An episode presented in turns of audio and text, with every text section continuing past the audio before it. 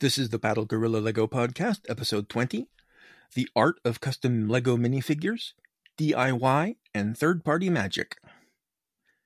The secret title of today's episode is ABS Plastic Surgery.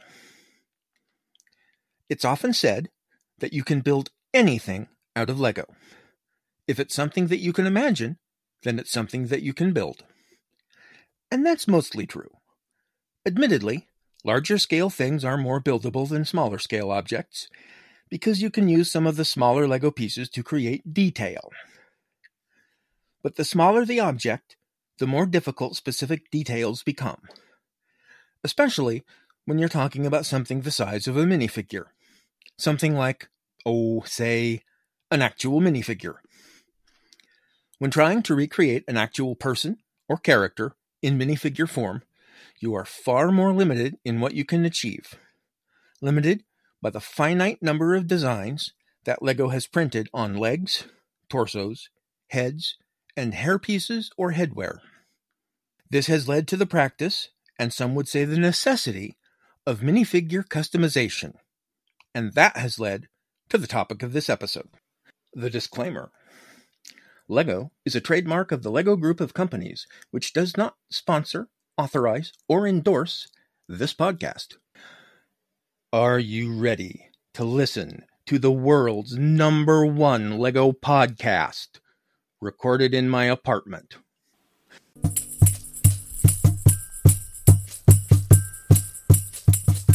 Podcasting is awesome, especially when it's about the Lego fan scene. Podcasting is awesome. Hey, check out this audio stream.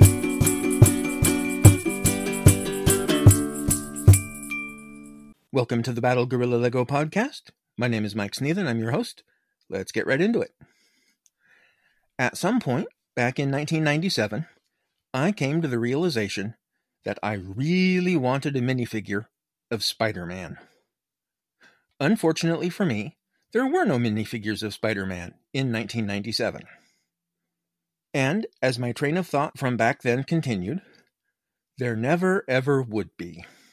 Because Spider Man was a Marvel Comics character, and LEGO simply didn't make sets based on licensed properties. They never had, and there was no reason to think they ever would. I had no idea that two years later, LEGO Star Wars sets would start hitting store shelves, and that they'd be so successful that they would open the licensing floodgates, initiating a veritable tidal wave of LEGO themes based on existing IPs. Not knowing this, I certainly didn't know that three years after that, LEGO would pick up the license to do sets for the Sam Raimi Spider Man movies, which would mean that suddenly there were official LEGO Spider Man minifigures. So, without any of this knowledge, my 1997 realization that I wanted a Spidey minifig meant that my two options were to either want it but not have it, or to make it myself. Prior to this, I had purchased an incredibly disappointing box of Lego at Goodwill. I knew it was a gamble when I bought it, and it turned out to not have been a winning one. About half the bricks were either Mega Bloks or Tyco Super Blocks.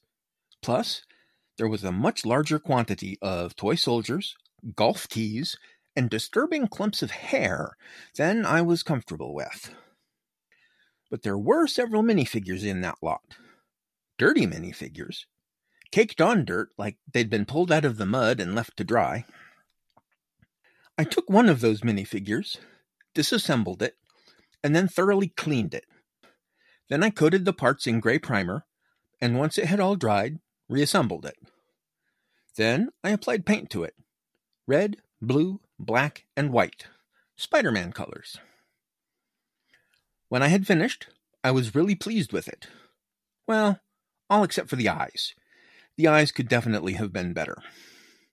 Fortunately for me, my friend Michael Reinsch stopped by that day, and when I showed him what I'd been working on, he generously offered to touch up the eyes for me. As an artist, he was far more skilled with a paintbrush than I was, so after he had finished redefining the eyes on Spidey's mask, I considered it a success. Now, I didn't go so far with it as to include the web lines on his costume because I knew that I wouldn't be able to successfully get any details that fine onto the figure by hand. But I didn't really care. I had a Spider Man minifigure, which had been the point of the whole exercise. It wasn't until over a decade later when I discovered the online LEGO fan community that I found out that minifigure customization was actually an accepted practice that a lot of AFOLs participated in, rather than just that one really weird thing I had once done. The easiest, and probably most common, form of minifigure customization is what are called purist customs. Making a purist custom is simply taking existing and unmodified LEGO minifigure parts and building a minifig that looks as close to the character that you are trying to build as you can. Here's an example. Disassemble two sets of plain legs, one red, one blue. Attach the two blue legs to the red hips. Put a blue torso on top of that. Go to your castle figures and get a red cloak. Put that on the new figure's neck post. Over the cloak, place a neck bracket with the stud on the back, but put it on backwards so that the stud is actually on the front. Then put a head with a male face on it, add a black hairpiece, and finally, attach a one by one printed tile with the letter S to the stud on the front of the torso. Boom! Superman. Now, is it a good Superman figure? No. No, it is not. But is it a recognizable Superman? Yes, it is even if only in terms of visual shorthand. If you're familiar with Superman, you will recognize this minifigure as representing that character. A better looking example. One of the minifigures I'd like to have is that of Incredible Hulk supporting character Doc Samson. Samson traditionally wears blue pants with yellow boots. I've got a minifigure from the People Pack Fun at the Beach set with traditional Lego yellow skin, wearing blue swim trunks with bare lower legs and feet. If Lego was to ever make a Doc Samson figure, I have no doubt that they'd use the exact same legs from that beachgoer. Samson also wears a short sleeved red shirt with a yellow lightning bolt on it. Now, Samson's yellow lightning bolt is different than the yellow lightning bolt on the Flash's red costume, but am I willing to use it for now in the hopes that something closer will eventually come along? Yes, I am. And I can get short red sleeves with light nougat lower arms from the Marvel character Hyperion, Gaston from Disney's Beauty and the Beast, or the Hawaiian shirt version of Dick Grayson from the Lego Batman movie. Samson's long green hair I can swipe, strangely enough, from another gamma radiation augmented character, She Hulk. Now all I need to do is find an appropriate light nougat colored head, and I'll have a 100% purist, mostly accurate, custom minifigure of Doc Samson. Breaking down a character's look and seeking out existing LEGO parts to build them as a minifigure is probably going to feel a lot like designing a sig fig. Breaking down the components of your own look and finding the parts to build yourself as a minifigure. The next step beyond purist customs is the use of third party upgrades to existing LEGO minifigures. An easy example of this is the Clone Trooper from Star Wars. If you spend a little bit of time looking into this online, it seems like a whole industry has sprung up to support Star Wars LEGO fans with merchandise to upgrade their clone troopers. It starts off with simple additions, pauldrons and waist capes, made from the same type of fabric as traditional LEGO capes.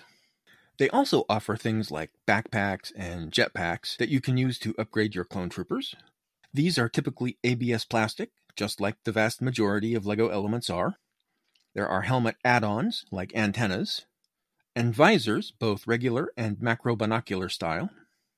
So far, that's all just simple add-on stuff. Take your existing Clone Trooper minifig and add this stuff to it. But it doesn't stop there. Are you concerned that your Clone Trooper's helmet isn't as movie accurate or animated series accurate as it could be? Well, don't fret. You can also choose from a vast array of different helmet styles from these folks to buy for your trooper. Their own unique molds, made once again from ABS plastic, and then printed with whatever colorful details are deemed necessary. When your new helmet arrives in the mail, just swap it out for your trooper's original helmet. We've now moved from add ons into the category of replacements. And if we're replacing our helmets anyway, are we sure that we're satisfied with LEGO's Clone Trooper torsos? Because alternate torsos are available as well. Usually, actual LEGO torsos that have had these new designs printed on them. And yeah, of course, legs too. You can buy all of this stuff piece by piece, but there's usually an option to buy a complete custom clone trooper as well. Clone troopers aren't the only minifigures with easily obtainable upgrade potential. There are nearly as many accessories and upgrades available for Mandalorians, but that's probably enough about Star Wars minifigures for the moment. Alternate minifigure heads are a thing, again, usually official LEGO minifig heads with printing added by third party vendors. Some of these are meant as permanent replacements superhero with a more accurate mask, or simply a character with a more detailed face print. Others are meant as more temporary alternate options. The same basic face, but with a different facial expression. You might be surprised at just how many emotions can be portrayed just by altering the size and shape of the eyes on Spider Man's mask. One of the more popular trends I've seen from the aftermarket seems a little bit more invasive than some of the other upgrades. Alternate arms. I'm not talking about weapons here. These third party vendors are a whole different kind of arms merchant. I'm talking about the arms that traditionally come attached to your minifigure, two per torso. LEGO doesn't do a lot of arm printing. Some, but not a lot. Which some people understandably saw as an untapped market.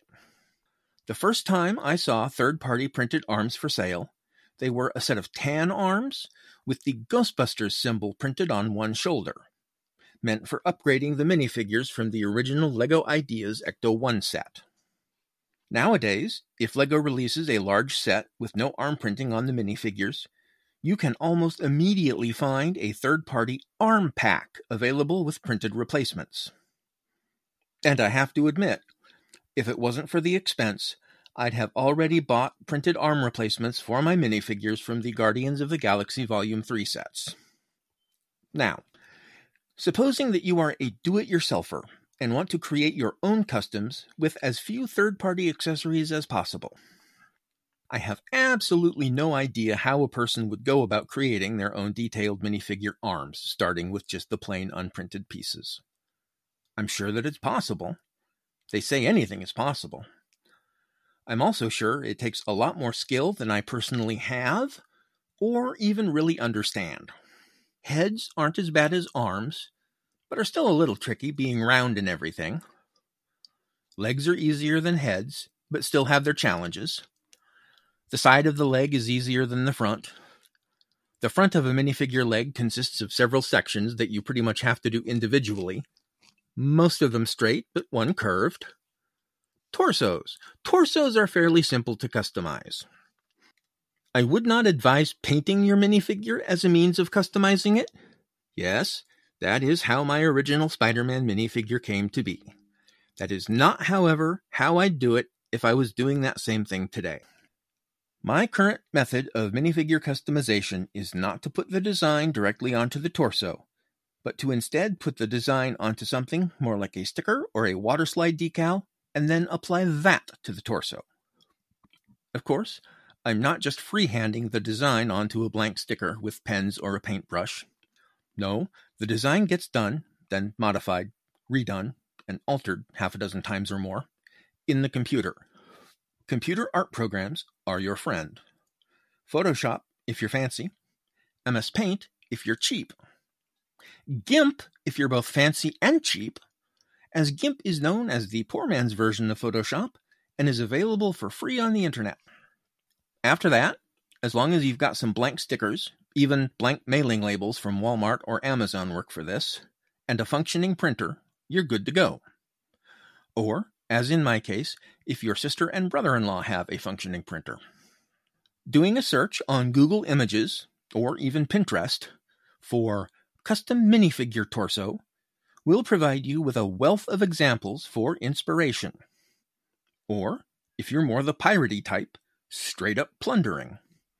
I mean, if somebody has already done the work of designing the custom torso you had in mind and made it available on the internet for you, it would be almost rude not to use it, right? And if for some reason the custom that you're trying to design is obscure enough that there isn't already a torso design for it online, those same searches should have shown you a template or two with blank outlines for minifigure torsos, along with legs, heads, and so on.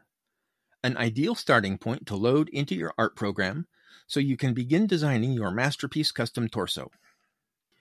One of the MOCs that I brought to the 2015 Bricks Cascade was a superhero build called The Oath, which was primarily my brick built rendition of the central power battery on the planet Oa. If you're unfamiliar with Green Lantern lore, the central power battery is a giant, green, lantern looking thing that provides power to all of the various Green Lantern power rings. Surrounding that iconic structure, I had 40 or 50 members of the Green Lantern Corps, right arms raised in salute as they recited the Green Lantern Oath. This meant that when I was in the process of putting this thing together, I suddenly found myself in need of 40 or 50 Green Lantern minifigures. Not counting the Comic Con exclusive figure, there had only been one LEGO Green Lantern minifigure released at that point and I didn't have the money to try and buy the 40 or 50 torsos and legs from that figure that I was going to need. 40 or 50 plain black torsos and sets of legs, on the other hand, that I could afford. So I went the custom route.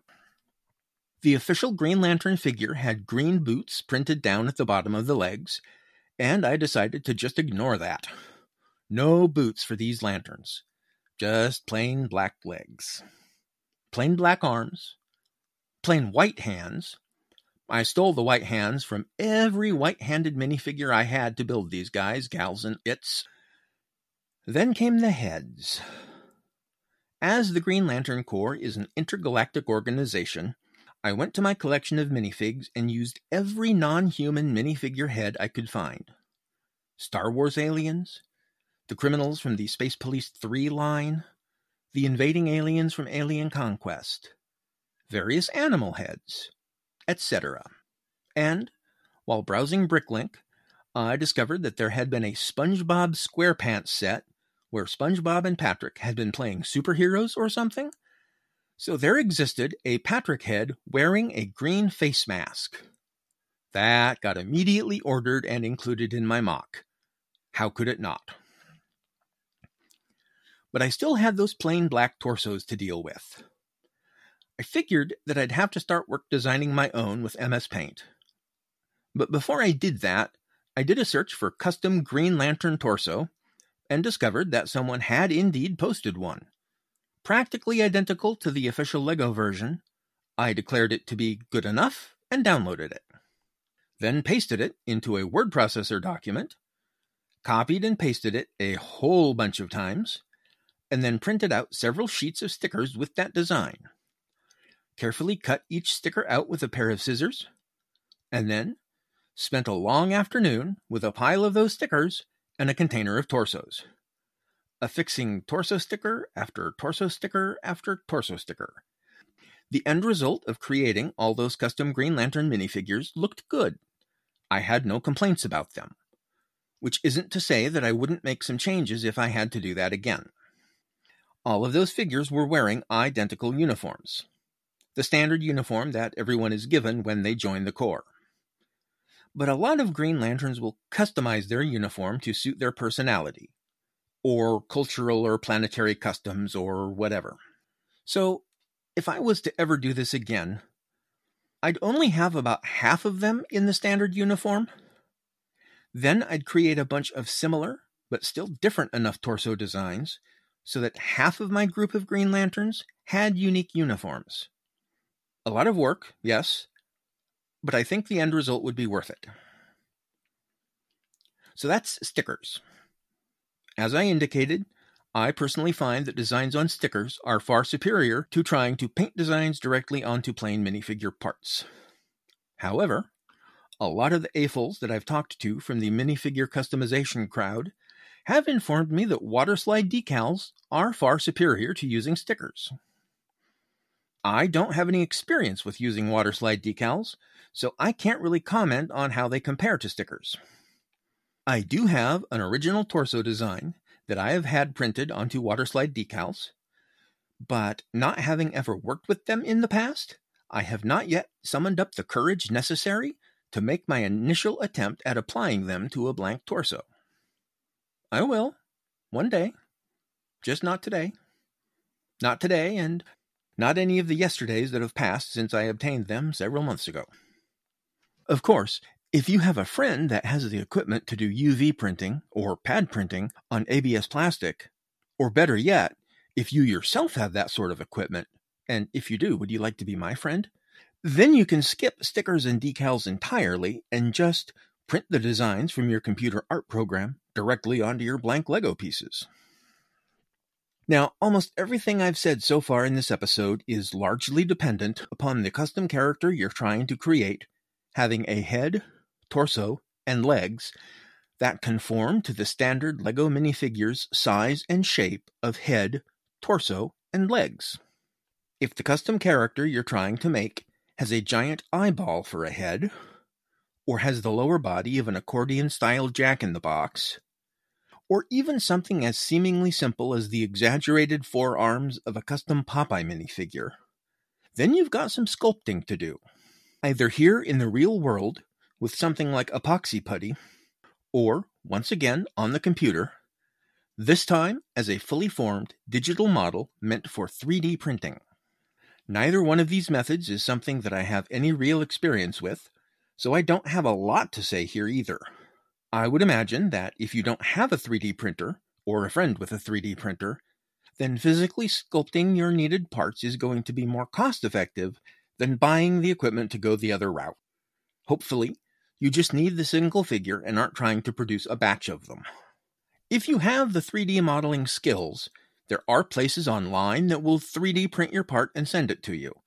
I have not looked into pricing on this, I just know it's a thing that exists. And for those of us who lack the talent and or time and or patience for minifigure customization, just like the component by component method we talked about with Clone Troopers, there's always the option to buy complete custom minifigures from professional and semi professional customizers. Some customizers make them in limited edition batches, and once they're gone, they're gone. Other customizers will print new figures as their e store runs out of them. And then there are the folks who apparently just mass produce the things. Whenever I hear about someone blowing all of their lottery winnings in a year, I just assume that they're a LEGO fan who has discovered custom minifigures not because they're incredibly expensive, but because they're moderately expensive and there are so very many of them. Marvel and DC superheroes and villains and civilians that LEGO hasn't gotten around to making. Star Wars characters that have yet to be immortalized in minifigure form. Pretty much any unmade figure from any franchise LEGO has or has had the license for. Figures from franchises LEGO hasn't ever had Star Trek, Doctor Who. I don't count the ideas set as it was just the one set and not a whole theme.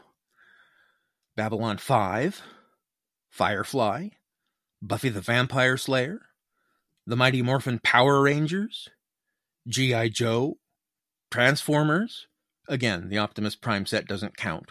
I'm talking about Transformer minifigures. I've even seen customs of Jake and Elwood Blues, complete with printed hands showing off their knuckle tattoos. Figures from IPs that LEGO wouldn't go anywhere near Game of Thrones, The Walking Dead, Breaking Bad, Spawn, Alien, Predator. I've seen video game characters from Mario Brothers and Zelda and countless other franchises. Real people, from historical figures to modern day politicians to celebrities, pro athletes, musicians, and on and on and on. Even some generic customs from professions that LEGO doesn't make figures of. Military figures, more intense police than the standard LEGO City options, SWAT, Bomb Squad, and the like. Priests and nuns. Sometimes there are customs that just come from seemingly out of nowhere. The surfers are a good example of this. I was looking at a custom site sometime last year, and I found a zombie surfer, complete with surfboard. And I remember thinking to myself, that's weird. But I can see how there would be people interested in that. I kept looking, and next, I saw a surfing Santa, all decked out in beachwear, another custom surfboard. That time, I thought, wow, I don't exactly want that, but if I could think of a use for it, a MOC that needed it, yeah, that would be a definite winner. And then I saw Benny from the Lego movies. Surfin' Benny. Surfwear and the space helmet. And a board. That one I told myself that I actually wanted. But then, then I saw the big one. The name of that fourth surfer was Surfenstein. And it's exactly what you're thinking a Frankensteinian abomination. Wearing a pair of mismatched board shorts and a stitched together shirt, unbuttoned, complete with a surfboard that looks as if it had been wired together from chunks of other surfboards. Someday I will own that figure.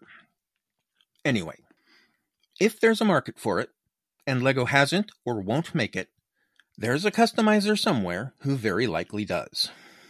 And when you consider the time and work that goes into designing and producing these, the price tags on them aren't unreasonable. The majority that I've seen tend to be in the $25 to $60 range. Yeah, I've seen them as high as a 100 or so. I've also seen a few as low as $12.50. I have no idea what they'd charge if you wanted to commission an original custom. Probably quite a lot. If I had an actual budget for my LEGO hobby, I'd seriously look into starting to pick up some custom figures. Maybe buy one every other month or so. But I've got a long way to go before that becomes a reality. Maybe once the podcast reaches the point of monetization. Which reminds me, as always, if you enjoyed this podcast, please tell your friends about it. If you hated it, tell your enemies. Actually, this time, I'm going to say just tell everybody. Tell them, maybe remind them once a week for a little while. The podcast's social media outlets can be found at battlegorilla.com slash links. Next week's episode might be a little different than normal. In the next episode of the podcast, we hit an odd little milestone. And so instead of being a podcast about Lego, it will be more of a podcast about a Lego podcast. The podcast's intro and outro themes Podcasting is Awesome, inspired by Tegan and Sara's Everything is Awesome, and Ode to Gibberish were created by Michael Reinch. I think I just closed Pandora's box, and I want to know if you can punch a sucker. How else would you know that I've done everything except any of it? You can have your bald eagle afraid of fire, and you can eat it too, and there could be so much joy, and I want my libido well. How else? I mean, wish me luck on the prayers for junk food and